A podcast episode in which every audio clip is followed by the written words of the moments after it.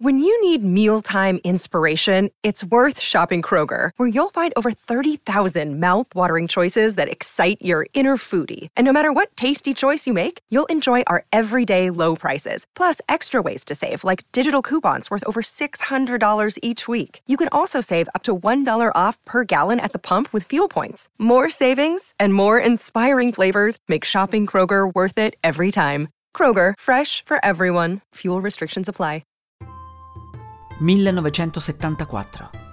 Un contadino cinese, durante lo scavo di un pozzo nella provincia di Shanxi, rinviene alcuni cocci di statue in terracotta. Non aveva idea inizialmente che quello che aveva trovato sarebbe stato uno dei più grandi ritrovamenti archeologici della storia. Quel luogo era infatti il mausoleo del primo imperatore cinese Shi Huangdi, colui che aveva riunificato la Cina nel 221 a.C. Nel 74 la provincia di Shanxi fu colpita da una terribile siccità e i contadini si misero a scavare dei pozzi alla ricerca dell'acqua. Questo evento fu ciò che avrebbe portato uno dei contadini al rinvenimento del famoso sito.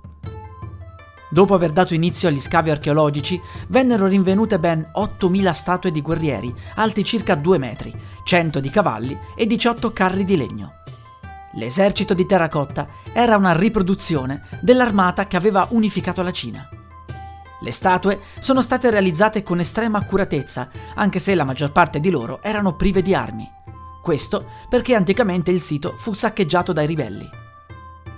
Ovviamente per ricomporre tutti i frammenti delle statue venne impiegata una forza lavoro immensa. Furono 1500 gli artigiani al lavoro, più 85 maestri e 20 assistenti, un lavoro che sarebbe durato molti anni. Attualmente il museo è composto da quattro fosse con all'interno le statue, anche se la quarta è completamente vuota. Ma per quale motivo l'imperatore fece realizzare queste statue? Si pensa che secondo Wang Di l'esercito gli sarebbe servito per conquistare anche il regno dei morti, oppure semplicemente per non farlo sentire solo. Si dice che dopo la morte dell'imperatore, il figlio, una volta asceso al trono, fece organizzare una festa in onore di tutti gli artigiani che avevano contribuito alla realizzazione dell'esercito.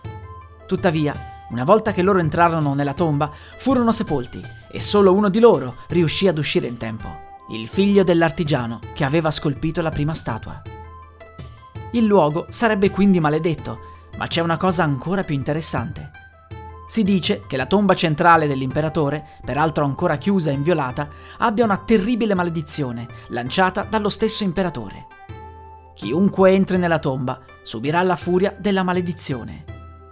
È quindi per questo che il governo cinese non ha ancora deciso di aprirla? Per quale motivo rinuncerebbero ad un'ulteriore scoperta sensazionale, che tra l'altro darebbe risposta a numerose domande? Tecnicamente non è per la maledizione che non vogliono aprire la tomba, ma per il fatto che se lo facessero andrebbero a distruggere involontariamente altri reperti.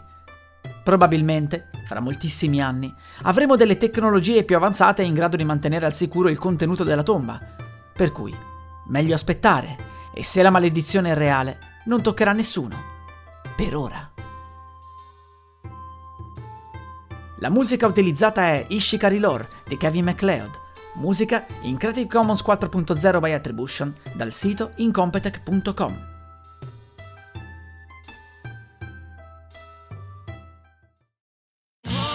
Da ogni euro lo smartphone Google Pixel 8 128 GB con Google AI per realizzare foto e video indimenticabili è tuo a 549 euro perché ogni euro batte forte sempre. Fino al 16 maggio.